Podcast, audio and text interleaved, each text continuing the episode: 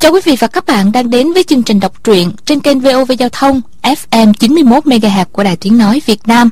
Trong chương trình đọc truyện hôm qua, chúng ta đã theo dõi phần 5 bộ truyện Bích huyết kiếm của nhà văn Kim Dung. Bây giờ, mời quý vị và các bạn theo dõi phần tiếp theo của bộ truyện này.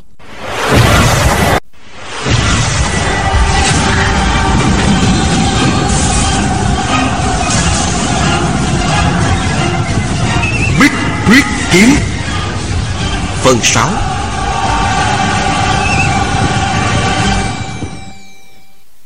Đang định xem xét thêm, Bỗng nghe thấy ngoài động có tiếng gọi. Cậu liền chạy ra ngoài. Qua khỏi chỗ ngoặt Đi hết đoạn đường rộng, Thừa chí đang nghe rõ giọng một tăng đạo nhân kêu tên mình. Liền lớn tiếng dân dạ Rồi bò ra ngoài. Thì ra một nhân thanh và một tăng đạo nhân Đứng trên đỉnh núi, Thấy sợi dây bị kéo đi rất dài. Đợi hồi lâu không thấy cậu bé trở ra Trong lòng lo lắng. Mộc Tăng bèn theo sợi dây đó xuống để tìm hiểu Nhưng lão không chui vào trong được Đành phải đứng phía ngoài động mà hô quán lên. Thừa chí bò ra ngoài Nói với Mộc Tăng đạo nhân. Trong động có rất nhiều thứ kỳ lạ lắm. Cậu nắm dây giật một cái.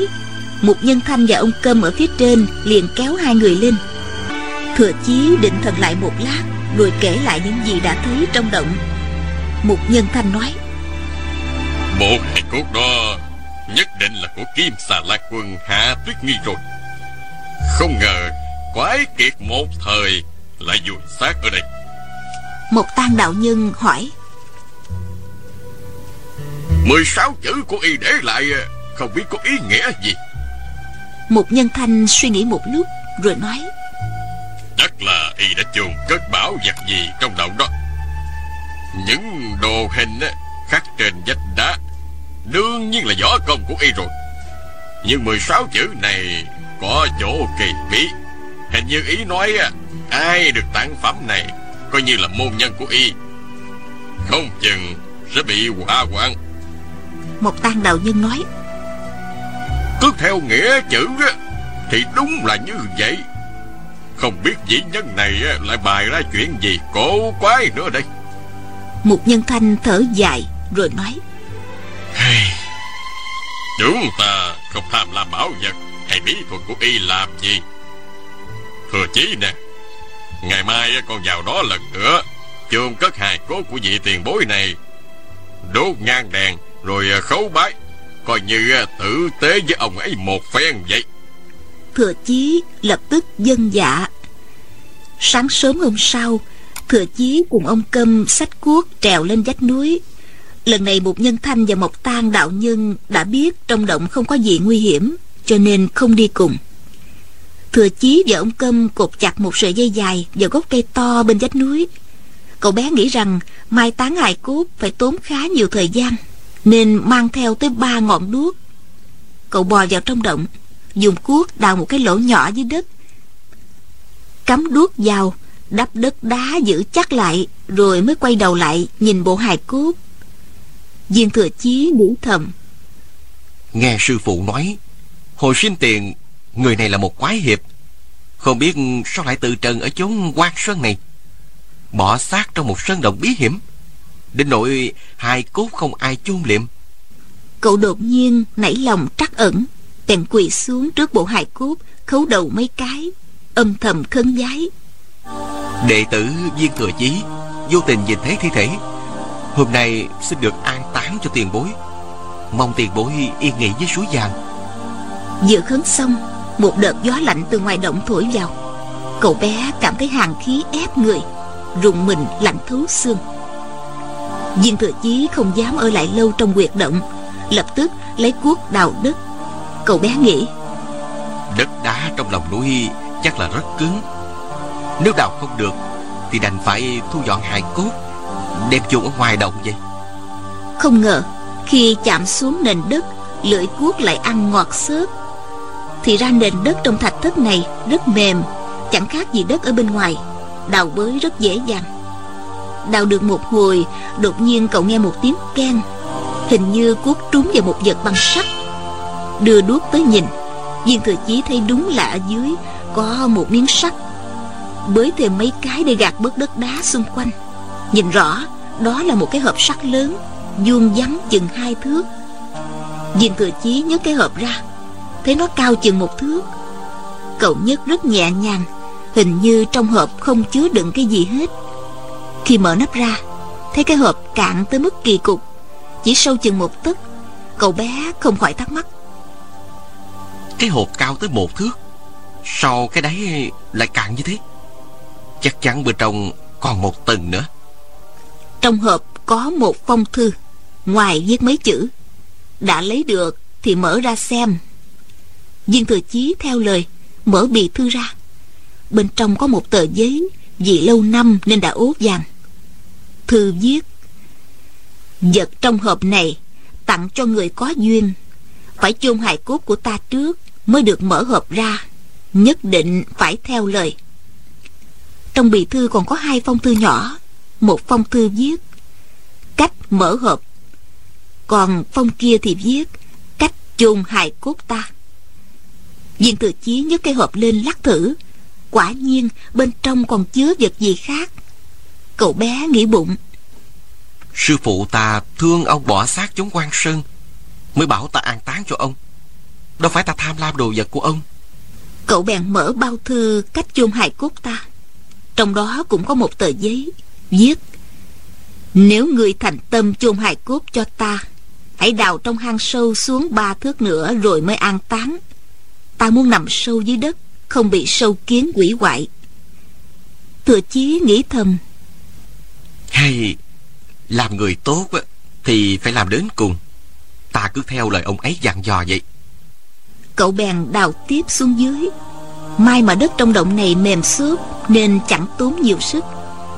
Đào được chừng ba thước Lại nghe một tiếng keng. Lưỡi cuốc đụng vào một vật Bới đất đá ra. Cậu lại thấy một cái hộp sắt nhỏ hơn vuông vắn chừng một thước. Thừa chí lại thầm nghĩ Vị quái hiệp này thật là kỳ lạ. Không biết hộp này đựng cái gì nữa đây? Mở hộp ra xem. Cậu giật mình kinh hãi Toát mồ hôi lạnh. Thì ra trong hộp có một tờ giấy viết như thế này.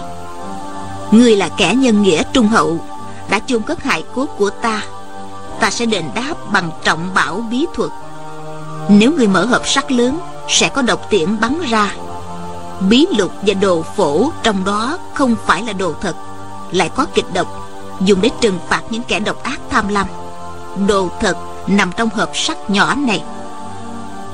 Thừa chí không dám nghĩ nhiều, đặt hai cái hộp sắt qua một bên cẩn thận di chuyển hài cốt của kim xà lan quân vào huyệt lắp đất, thắp nhang đèn lên, bái lại mấy cái. Sau đó, cậu bưng hai cái hộp ra ngoài. Dưới ánh đuốc viên thừa chí thấy phía trong cửa động là những tảng đá xếp thành. Cậu hiểu ra, ngày xưa kim xà lan quân vào trong động rồi mới dùng đá niêm phong cửa động, tự nhốt mình. Không thì một người khôi dĩ như ông, nhìn bộ xương là biết, quyết không thể chui được vào động viên thừa chí gỡ những tảng đá xuống, mở rộng cửa động để sư phụ và một tăng đạo nhân có thể vào trong xem xét. Cậu chui ra, lấy dây cột vào lưng mình, gọi ông cơm kéo lên. Sau đó cậu cầm hai cái hộp sắt đi tìm sư phụ. Một nhân thanh và một tăng đạo nhân đang chơi cờ. Thấy viên thừa chí đến, liền dừng chơi để nghe viên thừa chí kể lại đầu đuôi. Hai người xem mấy phong thư đều âm thầm kinh ngạc họ mở phong thư ghi cách mở hộp của chiếc hộp sắt lớn ra xem. Trong thư viết bên trái bên phải hộp sắt này đều có nút ấn. Hai tay bưng hộp đồng thời dùng sức ấn nút hộp sắt sẽ mở. Một tăng đạo nhân le lưỡi nhìn một nhân thanh mà nói Hừm, cái mạng nhỏ xíu của thừa chí hôm nay suýt nữa là mất trong sơn động đó rồi. Nếu nó hơi tham lam một chút không chôn cất hài cốt của y, Mà lo mở cái hộp sắt này ngay á. E rằng khó tránh được độc tiễn. Một nhân thanh bảo ông Câm vác ra một cái thùng gỗ dày, Dùi hai lỗ ở hai mặt đối diện, Đặt hộp sắt lớn vào trong, Rồi dùng một tấm dáng lớn đậy thùng gỗ lại. Ông Câm lại tìm hai cây nhỏ Theo lỗ ở hai bên Mà chọc vào trong thùng. Một nhân thanh cùng viên thừa chí, mỗi người cầm một cây dẫn sức ấn vào. Nghe soạt một tiếng chắc là cái nắp tầng thứ hai của hộp sắt đã mở ra. Sau đó những tiếng gieo déo bơm bớt vang lên không dứt. Ngay cả cái thùng gỗ lớn cũng phải rung chuyển. Lát sau viên thừa chí không còn nghe tiếng tên bay định mở tấm dáng ra xem. Một tang vội kéo cậu bé lại quát lên. Khoan đợi một chút đã. Lão nói chưa dứt thì đã nghe dèo déo hồi lâu không còn âm thanh gì nữa. Lúc đó một tan đạo nhân mới mở tấm gỗ ra. Quả nhiên trên tấm dáng và trong thùng gỗ đã có mấy chục mũi đoạn tiễn ghim vào. Nghiêng có thẳng có phương hướng đều khác nhau. Mũi tên nào cũng đâm sâu vào thớ gỗ. Một tan lấy một cái kiềm nhẹ nhàng đút tên ra để một bên không dám chạm tay vào. Lão thở dài rồi nói hey, người này dũng tâm quá đáng y sợ loạt tên đầu bị người ta tránh được nên mới chia thành hai đợt để mà bắn đây. Một nhân thanh lắc đầu nói hey, giả tỷ người nào có lòng hiếu kỳ muốn xem trong cái hộp sắt này có gì trước đã thì đó cũng là lẽ thường tình của con người thôi. Nhưng như vậy thì người đó không chôn được hài cốt của y. Mà ai không chịu chôn hài cốt của y tưởng cũng chưa đáng chết. Người này dũng tâm sâu sắc như vậy, thật sự không phải là chính nhân quân tử. Thừa chí còn trẻ nít, mà lần này lại nhẫn nại dừng tay. Không mở cái hộp đó ra xem. Đúng là cực kỳ may mắn rồi. Ông nhấc cái hộp sắt lớn ra khỏi thùng gỗ. Trong tầng dưới của hộp sắt có rất nhiều lò xo. Chính là cơ quan để phóng độc tiễn.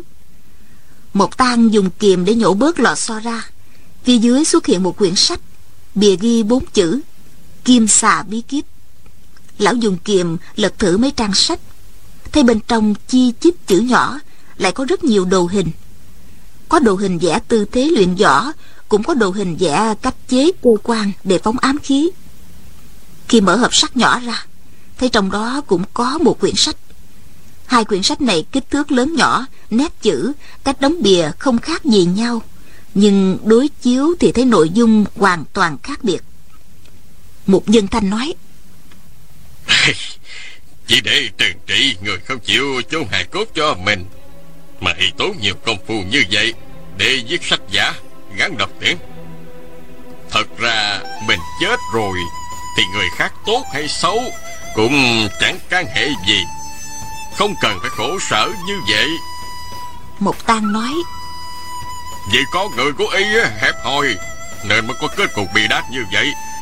Nhưng sách giả và hợp sách thì chắc đã được làm trước từ lâu. Dùng để đối phó với kẻ địch nào khác, trước lúc chết, nhất định y không có thời gian cùng tâm lực để mà chế tạo những thứ hại người này đâu. Mà trong sơn động chưa chắc đã có công cụ để chế tạo cơ quan mà. Một dân thanh gật đầu than thở. Ông bảo viên thừa chí cất giữ hai cái hộp này lại nói. Hành vi của con người này thật là cổ quái. Sách của y viết có đọc cũng vô ích. Hơn nữa quyển sách giả có chất kịch độc. Nhớ là không được đụng vào đó. Viên thừa chí lập tức dân dạ. Mấy năm sau đó viên thừa chí cứ tiếp tục luyện võ chơi cờ. Mộc Tăng đạo nhân đã đem hết yếu quyết về kinh công và ám khí của mình để truyền thụ cho cậu. Kỳ nghệ của viên thừa chí ngày càng tiến bộ. Bây giờ cậu phải chấp lại một tan đạo nhân hai quân. Trong khi chơi cậu vẫn thường phải khéo léo nhường nhịn, nhưng dù khéo léo đến đâu cũng không che giấu được. Một tăng đạo nhân ngán ngẩm cảm thấy ngoại hiệu thiên biến dạng kiếp kỳ quốc thủ của mình không còn xứng đáng nữa lão vẫn cho rằng kỳ nghệ của viên thừa chí chỉ ở mức bình thường không hiểu sao mình lại không thắng nổi nên bắt đầu cho rằng kỳ nghệ của mình chẳng cao minh gì lắm. Nhưng bác lão thừa nhận kỳ nghệ của mình thấp kém thì thật là thiên nan dạng nan một hôm, lão thua liên tiếp mấy ván không đợi xong ván cuối cùng, đã đột ngột đứng dậy. Viên thừa chí vội xin lỗi, nhưng mộc tan chỉ mỉm cười rồi quay lưng đi luôn xuống núi. Lúc này, viên thừa chí đã cao lớn hơn nhiều, Võ công rất tiến bộ. Hồi mới lên qua sơn, Cậu là một đứa trẻ con.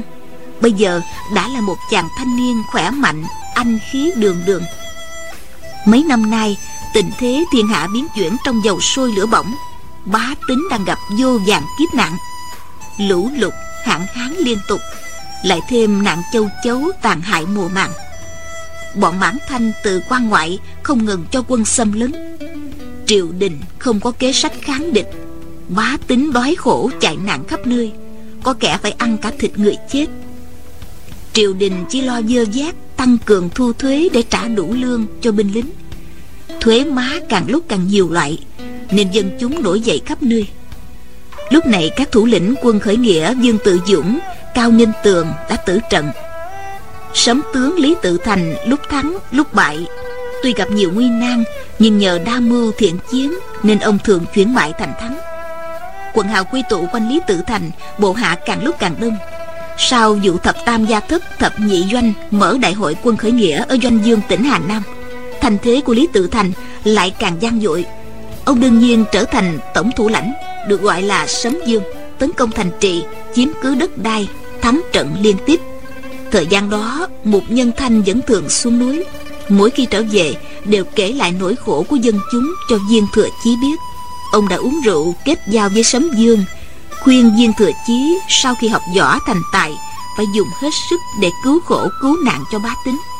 Mục đích của võ công chính là ở đó.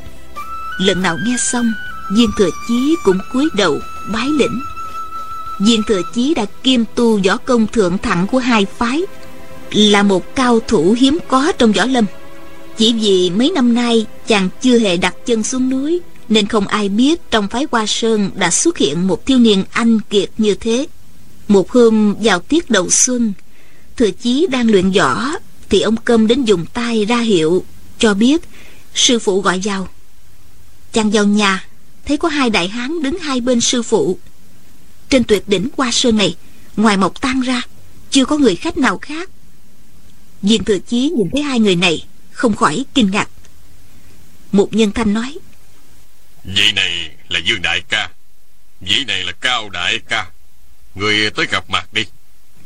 Viên thừa chí thấy là bằng hữu của sư phụ liền bước tới thi lễ cất tiếng chào hỏi. Dương sư thúc cao sư thúc. Hai người kia lập tức quỳ xuống rồi nói. Không dám. Xin à, viên sư thúc đứng dậy. Nghe họ gọi lại mình là sư thúc viên thừa chí kinh ngạc vô cùng một nhân thanh vừa cười ha hả, vừa bảo mọi người đứng dậy. Hai người kia ăn mặc theo kiểu nông dân, nhưng thần sắc ra vẻ anh hùng thượng võ.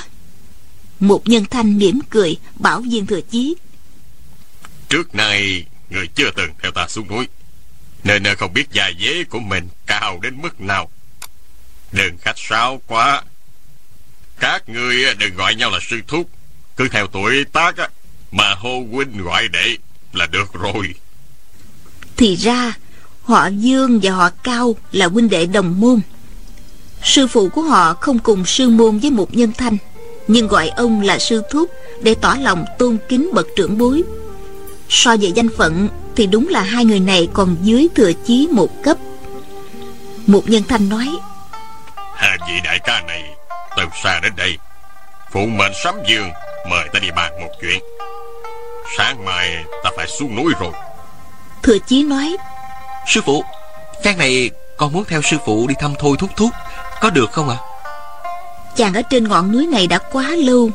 Rất nhiều lần đòi theo sư phụ xuống núi nhưng chưa bao giờ được chấp thuận. Lần này mới được một nhân thanh mỉm cười một cái. Dương và cao biết hai thầy trò cần nói chuyện riêng bèn cáo thoái ra ngoài. Một nhân thanh nói lúc này thế nghĩa quân rất lớn. Trở tay là lấy được hai tỉnh nữa. Đây chính là cơ hội rất tốt để người báo phụ thù. Người đã mấy lần xin ta dẫn xuống núi để hành thích sùng trên hoàng đế nhưng ta vẫn chưa cho phép. Người có biết tại sao không? Thừa chi đáp. Nhất định là công phu của đệ tử chưa học tới nơi. Một nhân thanh nói. Đó cũng là một nguyên nhân nhưng còn một lý do khác quan trọng hơn. Người ngồi xuống đây nghe sư phụ nói chuyện đã. Viên thừa chí dâng lời ngồi xuống. Một nhân thanh nói mấy năm gần đây quân tình ở quan ngoại hết sức khẩn trương. Bọn mãn châu đã có giả tầm hồn đến giang sơn tìm thiên phương bách kế để sập lấn vào quan nội. Sùng trinh tuy rất đa nghi hành sự thường tam tâm lượng ý. Nhưng nói về kháng cự mãn thanh thì hắn có ra sức đối phó. So với bọn hôn quân tiền triều như dạng lịch thiên khải còn khá hơn nhiều. Nếu người vì tư thù mà vào cung giết hắn, Thái tử kế vị còn nhỏ xíu. Quyền bính rơi vào tay bọn gian thần E rằng Giang Sơn nhà Hán chúng ta lập tức rơi vào tay người. Khi đó, Người có phải là tội nhân của thiên hạ hay không? Phụ thân của người cả đời kháng cự mãn châu, Quyết chi bình định liêu đông. Nếu lệnh tôn trên trời mà linh hiển Biết được chuyện đó, Nhất định sẽ giận dữ Mà mắng người là bất trùng bất hiếu. Nghe sư phụ giải thích, Thừa chí không khỏi hoảng sợ Đến nỗi mồ hôi lạnh toát đầy người. Một nhân thanh lại nói, Quốc sự là lớn, Tư thù là nhỏ. Trước đây ta không cho người đi hành thích phục thù. Chính là vì lý do này đây. Nhưng cục diện bây giờ khác hẳn. Sám Dương thắng lợi liên tục, Lạc Dương đã lấy được. Chỉ một hai năm nữa là tiến vào Bắc Kinh rồi. Sám Dương anh minh thật võ Đứng ra chủ trì đại cuộc. Thì bọn giặc mãn châu liêu đông Không đáng sợ nữa. Viên thừa chí nghe mà mặt nóng bừng bừng Hưng phấn lạ thường. Một nhân thanh nói Bây giờ võ công của người đã có căn cơ Nhưng võ học là chuyện vô cùng vô tận. Những gì ta biết Ta đã truyền thụ cho người cả rồi. Sau này người tiến bộ đến đâu Là dựa vào bản thân dụng công tu luyện. Ngày mai sư phụ xuống núi Đi với hai người Dương và Cao Để lo mấy việc. Hổ nguyên công của người còn thiếu một nấc cuối cùng nữa. Nhanh thì 10 ngày Chậm thì một tháng sẽ được như ý. Khoáng thông từ trên xuống dưới. Bây giờ mà người bôn ba xuống núi Tất nhiên sẽ bị phân tâm. Luyện công không được tập trung như ở trên núi. Người hãy đợi tới khi uh, hổ nguyên công quảng xuyến toàn thân. Không tắc nhãn chỗ nào nữa, Rồi hãy xuống núi. Đến chỗ quân đội sắm dương tìm sư phụ. Dọc đường, nếu gặp những việc không công bằng, Có thể thuận tay giúp đỡ. Hành hiệp trưởng nhé. Giúp kẻ yếu đuối, Cứu kẻ khốn cùng. Đó là bổn phận phải làm. Dù gặp gian khó nguy hiểm đến đâu, Cũng không được khoanh tay đứng nhìn đó. Thừa chí vội vàng dân dạ Chàng nghe sư phụ cho phép mình xuống núi. Vui mừng không sao tả xiết. Thường ngày, một nhân thanh đã dạy viên thừa chí Tất cả môn quy phái hoa sơn Và những điều cấm kỵ trên chốn giang hồ. Cũng đã nhắc đến tất cả các ban hội chính tà, Nguồn gốc và gia số võ công các môn các phái cho chàng biết. Bây giờ, ông nhắc lại những chỗ quan trọng, Cuối cùng mới nói. Ngươi là con người thận trọng ngay thẳng Chuyện này sư phụ rất an tâm. Nhưng người đang lúc tuổi trẻ, Quyết khí cương thịnh, phải cẩn thận về vấn đề nữ sắc đó. Rất nhiều đại anh hùng đại hào kiệt, Chỉ vì sải chân vào chữ tình Mà thất bại danh liệt. Người phải nhớ lời ta dặn. Thừa chí nghiêm chỉnh dân dạ.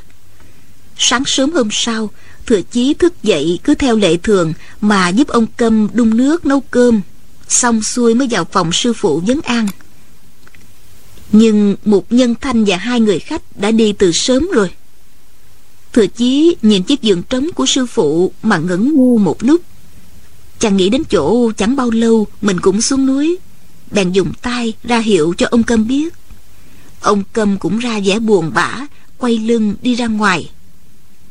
Viên Thừa Chí và ông Câm đã sống chung mười mấy năm trời, Tình nghĩa như anh em ruột thịt. Chàng biết ông Câm không nỡ chia ly với mình trong lòng cũng buồn mang mát. 17-18 ngày thấm thoát trôi qua Viên thừa chí vẫn chăm chỉ luyện công. Nhưng nghĩ đến mình sắp phải rời khỏi đây Nên đối với từng ngọn cỏ, từng gốc cây Đều có phần thương yêu, luyến tiếc hơn. Một hôm dùng xong cơm tối Ngồi trên giường luyện hỗn nguyên công Chàng bỗng cảm thấy nội tức lan truyền khắp toàn thân Thông suốt nhanh chóng lạ thường. Chàng biết rằng cửa ải cuối cùng mà sư phụ nói đã thông. Trong lòng vô cùng mừng rỡ. Đang định tắt đèn đi ngủ, thì ông cơm vào phòng. Ra hiệu hình như có người lạ lên núi. Viên thừa chí toan chạy ra xem. Nhưng ông cơm tỏ ý đã xem xét cẩn thận, không thấy chỗ nào không ổn cả. Viên thừa chí vẫn không yên tâm, dẫn hai con dượng khổng lồ đi xem xét cả trước núi, sau núi. Không phát hiện được gì lạ, mới quay về ngủ đến nửa đêm đột nhiên ngoài phòng có tiếng đại quai và tiểu quai kêu loạn xạ lên. Thừa chí ngồi bật dậy chú ý lắng tai nghe. Đột nhiên cảm thấy mùi hương ngọt ngọt bay vào mũi chàng la thầm. Chết rồi hỏng bét.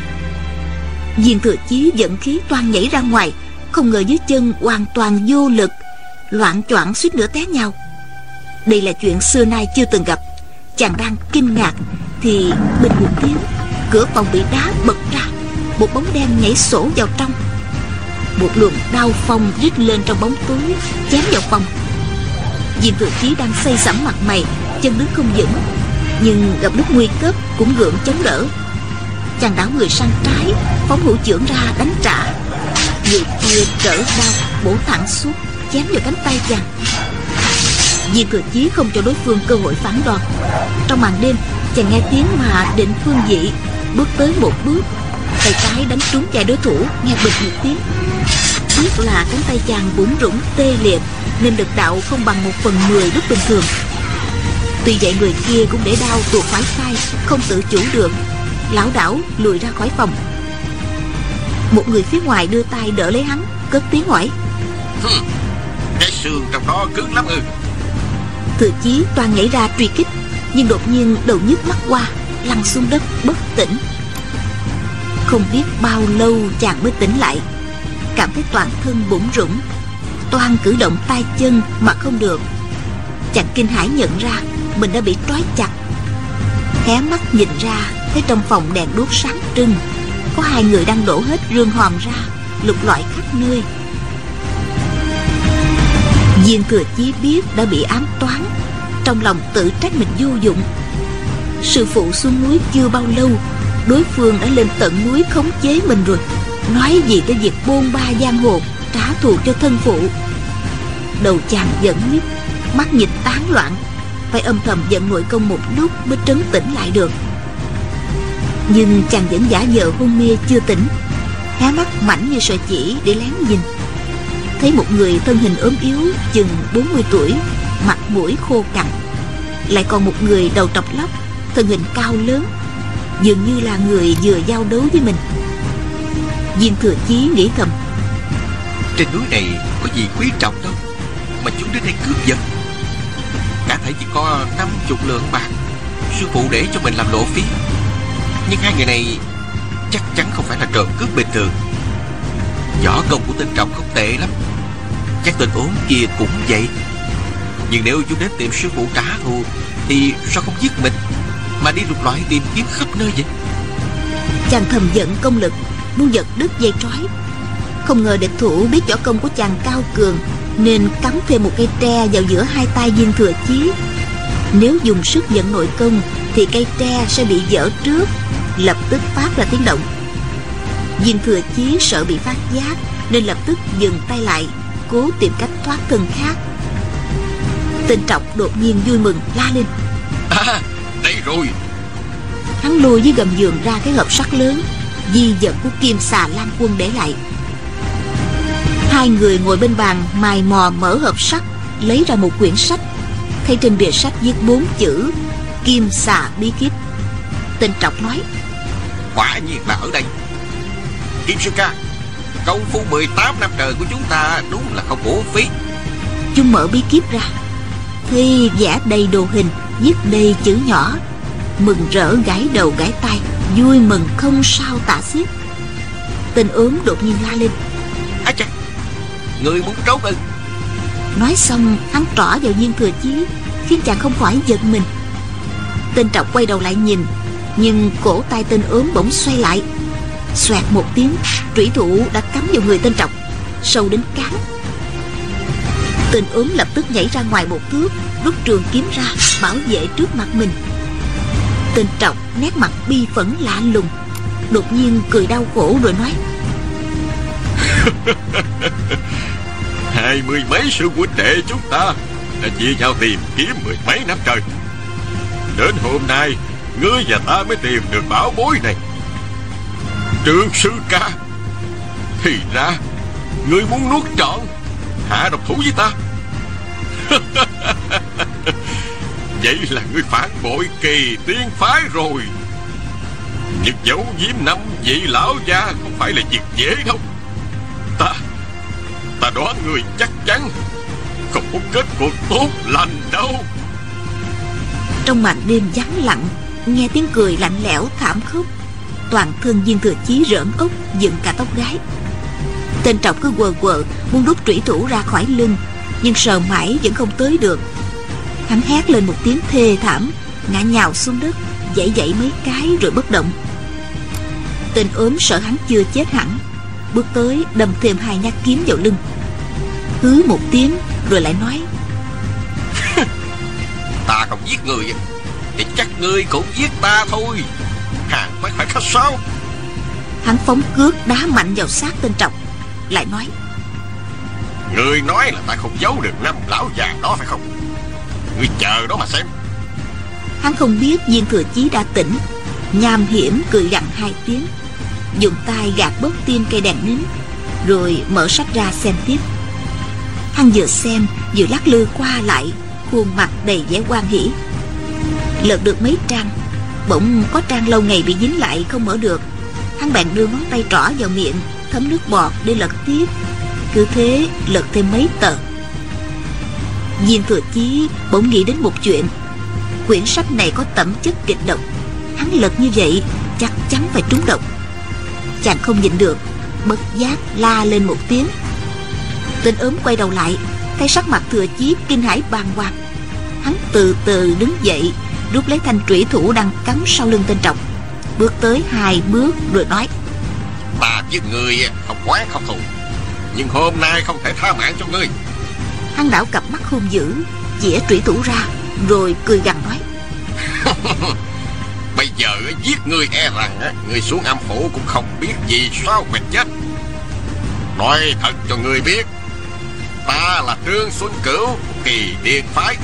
Ở tỉnh Triết Giang Kỳ tiên phái của chúng ta có đại thù với Kim Xà Lan Quân. Hắn gian giam với sư muội của chúng ta rồi chạy trốn. Không biết tung tích của hắn ở đâu. Mười mấy năm trời chúng ta tìm hắn khắp nơi. Không ngờ di vật của hắn đã rơi vào tay thằng lói này. Ta hỏi ngươi, Kim xà lan quân đang ở đâu? Hỏi xong, hắn nhìn ra cửa sổ. Sắc mặt bỗng lộ vẻ sợ hãi. Hình như sợ Kim xà lan quân đột nhiên xuất hiện. Nếu thừa chí có kinh nghiệm giang hồ, Dĩ nhiên sẽ dùng lời hù dọa. Dù không thể bắt hắn sợ hãi bỏ chạy thì cũng làm hắn phải kiên nể Không dám giết mình. Nhưng lúc này chàng chẳng nghĩ gì đến chuyện lừa gạt người khác. Chàng bèn nói Kim xà lan quân đã chết lâu rồi. Thi hài của ông ấy cho ta chôn cất. Trương Xuân Cửu mừng rỡ Hỏi lại Hả? Kim xà lan quân chết thật rồi ư? Viên Thừa Chí gật đầu. Trương Xuân Cửu quát hỏi Hắn chết vì lý do gì? Viên Thừa Chí đáp Ta không biết. Thật sự ta không biết. Sắc mặt Trương Xuân Cửu trông ghê tởm vô cùng. Anh giữ tợn nói Thằng lỗi này ở từ núi Hoa Sơn Nhất định không phải là người tốt. Chắc cũng một lò với Kim xà lan quân. Ta giết người cũng chẳng có quan ức gì. Sau khi ngươi làm ma Muốn trả thù thì cứ đến tịnh nham Ở Cù Châu Để tìm Trương Xuân Cửu này Nhưng từ nay trở về sau, Ta không về Cù Châu nữa. E rằng Ngươi biến thành ma cũng không tìm được ta. Hắn đưa kiếm lên, Toan chém vào đầu viên thừa chí. Nhưng đột nhiên chân bước loạn choạng. Thừa chí biết mình sắp gặp nguy, Sức lực toàn thân đều dẫn hết lên hai cánh tay. Rắc một tiếng, Cây tre dập nát trước, Rồi bao nhiêu dây trói đều đứt bung, nghe bừng bực. Chàng toàn phóng chưởng đánh tới. Nhưng Trương Xuân Cửu đột nhiên ngã ngửa ra sau, Nằm ngẩn mặt nhìn trời. Thừa chí sợ hắn dở trò gian trá, Bèn cầm lấy một đoạn dây đứt Múa lên che trước mặt, Phát phát ra tiếng gió dù dù. Bỗng chàng thấy hai chân hắn đạp đạp mấy cái, Rồi không động đậy nữa. Mắt, tai, mũi đều chảy máu đen, Mới tin chắc hắn đã trúng độc mà chết. Chàng cúi xuống, Tháo dây trói chân mình, Rồi chạy ra ngoài thạch thức Thấy ông cầm cũng bị trói chặt. Cặp mắt dương to mà không động đậy gì được. Chàng cởi trói cho ông cầm Lại thấy đại quai và tiểu quai Đang ngất xỉu. Liền đi lấy một thao nước lạnh xối lên đầu xuống. Hai con dưỡng khổng lồ từ từ tỉnh lại. Thừa chí dùng tay ra hiệu Kể lại tình hình vừa rồi cho ông cầm biết. Đợi sáng hôm sau, Hai người khiêng hai cái thi thể ra phía sau núi. Thừa chí nghĩ cái hộp sắt lớn này Là vật hại người, Nên đem cả hộp, cả sách ném xuống hố, Chung chung với hai tử thi. Nghĩ đến chuyện xảy ra đêm qua, Chàng không khỏi thầm kinh hãi, Nghĩ bụng. Hai tên này trói chặt ta với ông Câm, Mà không chém chết ngay. Chỉ vì muốn tra hỏi tung tích của Kim Xà Lan Quân.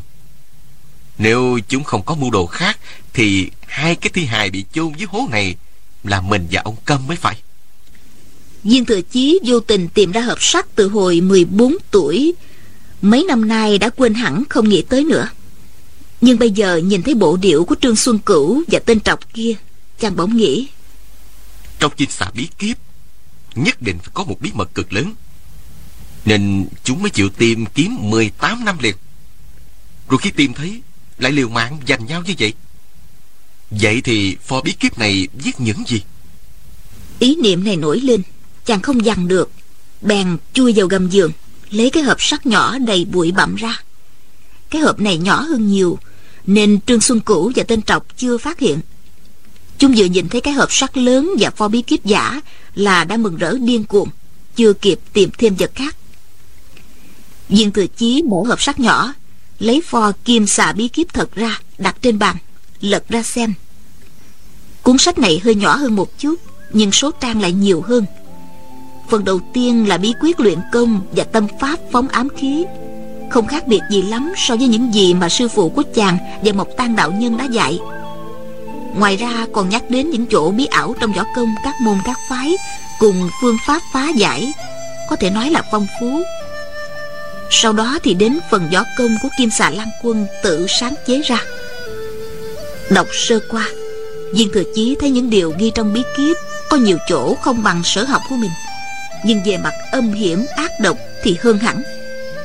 Chàng nghĩ hey, Lần này suýt nữa Mình bị trúng phải quỷ kế đê tiện của địch thủ rồi. Sau này đi lại trên giang hồ Khó mà tránh khỏi những thủ đoạn hiểm độc như vậy. Loại thủ đoạn này dĩ nhiên Mình không muốn sử dụng. Nhưng biết người biết ta Thì dễ phòng địch với mình. Cũng nên đọc qua. Chàng bèn nghiên cứu tỉ mỉ những tâm pháp ghi lại trong bí kíp. Càng đọc, Mồ hôi lạnh càng tuôn ra, Ướt đẫm cả tóc, Rồi từng giọt nhỏ xuống. Trên thế gian có nhiều phương pháp ác độc Hại người đến như thế. Thật khó mà tưởng tượng được. Thủ đoạn dùng thuốc mê của Trương Xuân Cửu Và tên Trọc đã dùng, Có thể nói là không thấm vào đâu. Đọc đến sáng ngày thứ ba, Chẳng thấy những võ công ghi trong bí kíp Hoàn toàn khác với những gì mình đã học. Chẳng những không liên quan chút nào Tới võ công của phái Hoa Sơn, Mà trước nay chàng cũng chưa nghe sư phụ Và một tan đạo nhân nhắc đến lần nào. Đây không chỉ là một con đường khác, Mà có nhiều chỗ rất kỳ lạ. Ngược hẳn những yếu chỉ võ công mình đã học, Nhưng lại là phương pháp kỳ diệu Để khắc địch chế thắng. Ai đã giỏi một nghề Thì học thêm nghề khác cũng dễ dàng hơn. Viên thừa chí đã có căn bản võ học thâm sâu khi học những loại bàn môn tả đạo, Đương nhiên rất dễ. Trong bí kíp có nhiều quái chiêu kỳ lạ, Nhưng chàng vừa đọc là hiểu ngay. Nên cứ thế mà đọc tiếp. Viên thừa chí đã luyện hỗn nguyên công thâm hậu, Nên học võ công gì khác Cũng dễ dàng như trở bàn tay. Nhưng luyện được hai mươi mấy ngày, Thì chàng gặp phải một cửa ải khó qua. Bí quyết chỗ này ghi chép khá tường tận, nhưng lại không có đồ hình vẽ tư thế nên chàng đành đọc sơ qua mà không luyện tập. Mười mấy trang bí kíp cuối cùng ghi toàn những công phu dùng để đối phó với một trận pháp gọi là ngũ hành trận. Đòi hỏi người học phải thuộc phương vị bát quái cùng những chỗ biến hóa tương sinh tương khắc. Trận pháp này biến ảo vô cùng. Phải có năm người mới hình thành được. Năm phương vị bổ sung cứu trợ lẫn nhau kim xà lan quân đưa ra phương pháp cực kỳ xảo diệu chỉ dùng một chiêu mà phá được. Nhưng trong chiêu đó bao hàm không ít võ công cao minh. Viên thừa chí nghĩ chưa chắc mình sẽ gặp ngũ hành trận, nhưng công phu để phá trận lại có công dụng rất rộng. Luyện tập cũng có nhiều lợi ích, nên chàng bỏ ra mấy ngày khổ luyện cho thấu hiểu. Phần lớn võ công chép trong bí kíp đều viết một cách bình hòa phân tích ưu điểm, khuyết điểm hẳn hoi. Chỉ có mười mấy trang chép cách phá ngũ hành trận là ngữ khí đầy vẻ oán giận.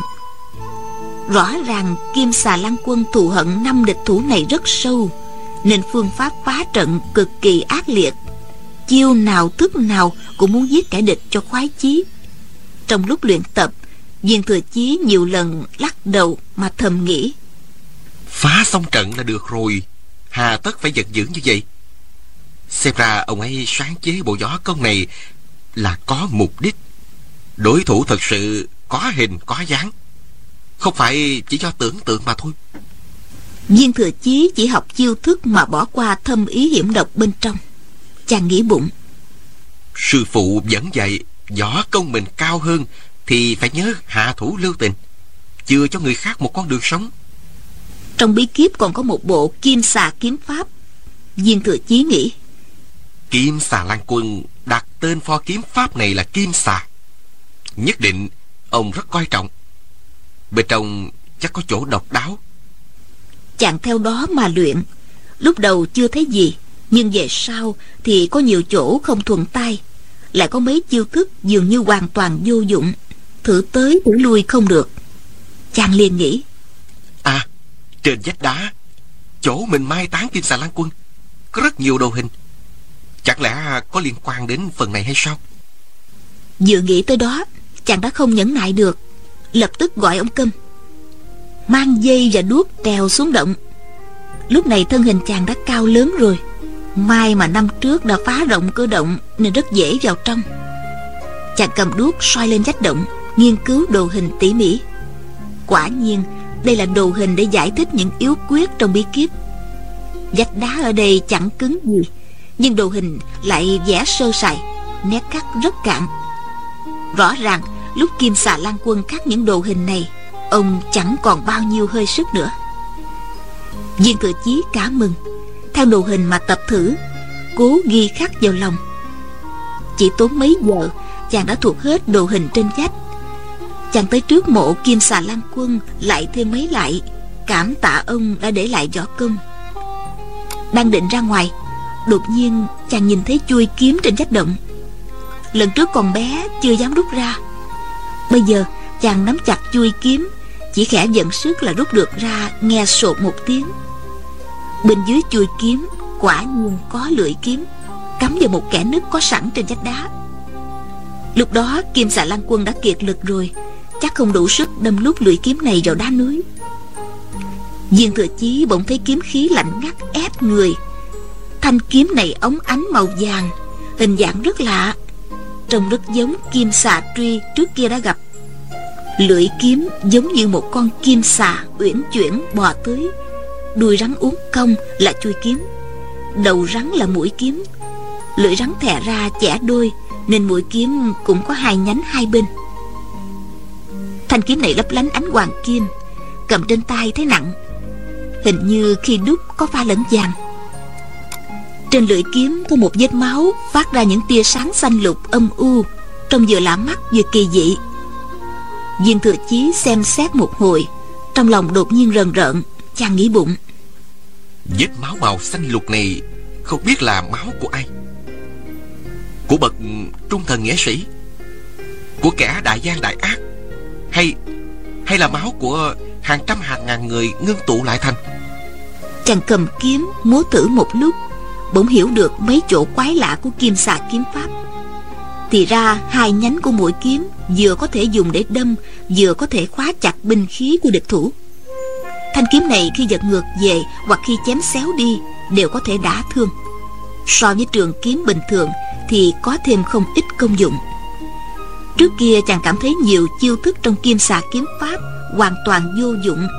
Nhưng nếu thi triển bằng thanh kiếm cổ quái này, thì đó là những chiêu sát thủ. Múa đến chỗ hăng say, viên thừa chí vô ý dùng kiếm chém vào vách động. Một tảng đá rơi ngay xuống, chẳng khác gì chém vào chỗ đất bùn. Thì ra, thanh kiếm này sắc bén vô cùng.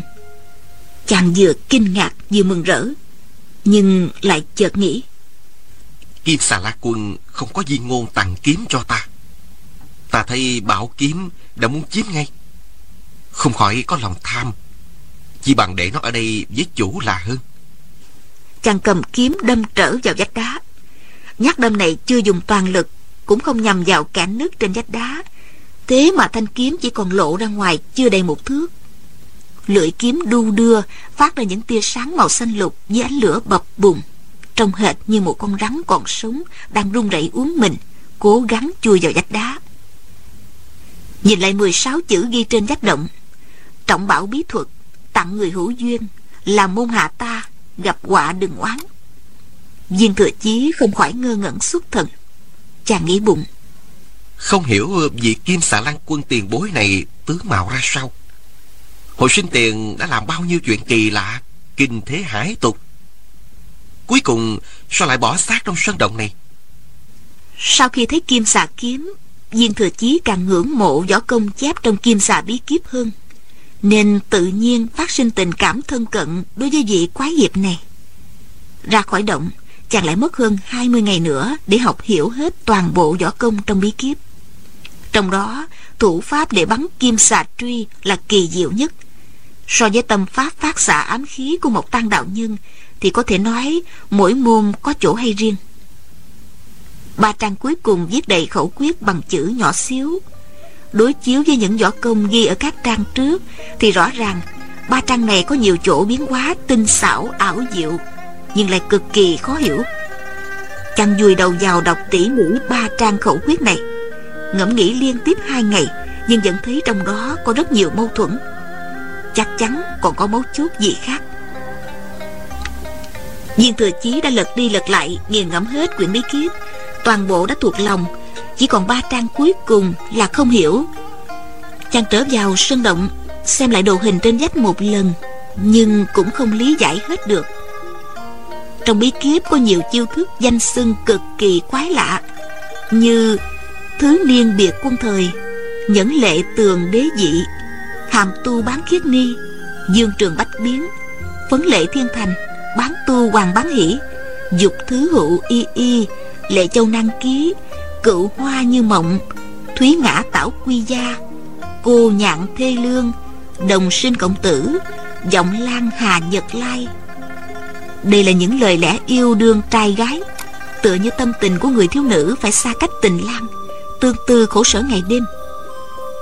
Lúc này viên thừa chí chưa hiểu tình cảm nam nữ, cũng không đọc sách nhiều nên cảm thấy tên gọi những chiêu thức này vô nghĩa, có vẻ dài dòng khó hiểu.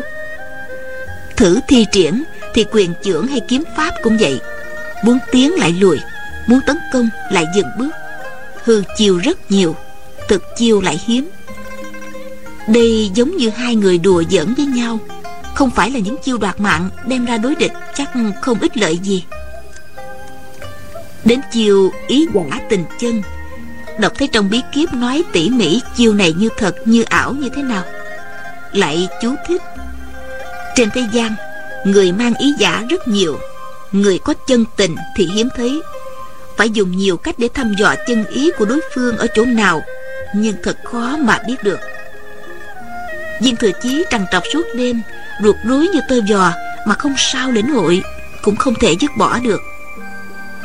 Trong chiêu này bao hàm vô số hư chiêu cuối cùng lại kết luận, đừng nói tới chuyện người khác có hay không có chân tình, mà ngay bản thân mình, chiêu này nhắm đến chỗ nào mình cũng chưa chắc đã biết. Kết liễu nửa hư nửa thực, tâm ý không định được. Viên thừa chí thầm nghĩ, sư phụ thường dặn mình, lúc luyện tập võ công phải tránh tẩu hỏa nhập ma. Bị nhập ma thì tinh thần hỗn loạn, không trấn tĩnh được.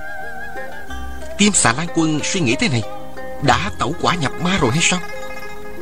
Ta không thể học theo chiều đó. Chàng gặp bí kíp lại, Đột nhiên cảm thấy chiêu này hư hư thực thực, biến ảo vô cùng. Thật sự xảo diệu, không có chiêu nào so sánh được. Người xuất chiêu đã không biết chiêu này nhằm vào đâu, dĩ nhiên đối thủ càng không thể biết. Đã không biết nhằm vào đâu, làm sao mà chống đỡ? Có thể nói đây là một chiêu thức không thể chống đỡ được. Mọi chiêu thức võ công trong thiên hạ, bất luận kỳ diệu đến đâu, cũng có cách chiết giải đối phó. Đâm trái thì đỡ phải, đánh trước thì lùi sau. Còn chiêu này không biết đánh vào chỗ nào, nên bất kể cách chống đỡ nào cũng có thể sai lầm. Đêm hôm đó, viên thừa chí nghĩ ngợi đến lý lẽ này mà trằn trọc trên giường, không sao yên giấc được nhìn ra ngoài cửa sổ thấy ánh trăng soi vào phòng. Cả nền nhà như được nhuộm một màu trắng bạc. Chàng bỗng nghĩ hỗn nguyên công của mình đã luyện thành. Chỉ vì bộ kim xà biết kiếp này mà ở lại trên núi thêm hai tháng. Sư phụ từng nói, kim xà lan quân là con người quái lạ. Sách của ông ta đọc cũng chỉ vô ích. Mình xuất thủ mà chính mình cũng không biết đánh vào chỗ nào. Tâm ý không định thì làm sao gọi là chiêu thức được? Nhưng nói gì thì nói cái chiêu ý giả tình chân cũng là một chiêu xảo diệu. Viên thừa chí nghiên cứu võ công đã tới cảnh giới rất cao. Khi gặp võ học cao siêu mà không tham cứu đến cùng thật sự ngứa ngáy không chịu nổi. Bây giờ chàng phải quyết tâm. Mắt nhìn không thấy coi như sạch.